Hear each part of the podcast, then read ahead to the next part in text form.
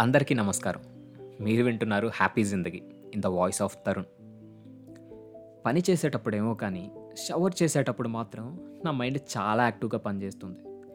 మీలో కూడా చాలామందికి ఇలానే ఉంటుంది అనుకుంటా ఎంత చిరాకులో ఉన్నా ఏంటో మరి షవర్ కింద నా మైండ్ జరిగిపోయిన హ్యాపీ మెమరీస్ని అన్నీ గుర్తు చేస్తుంది.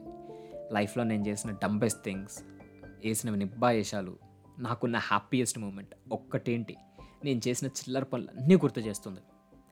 అవి గుర్తొచ్చినప్పుడల్లా పిచ్చోళ్ళగా నాలో నేనే నవ్వుకుంటా. ఇందాకే దీని గురించి ఒక థాట్ వచ్చింది. Why don't we talk about such moments అని?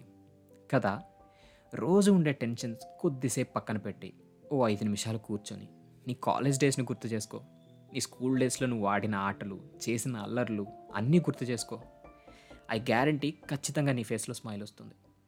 ఈ పాడ్కాస్ట్లో నేనేం మాట్లాడతానో నాకే సరిగా క్లారిటీ లేదు.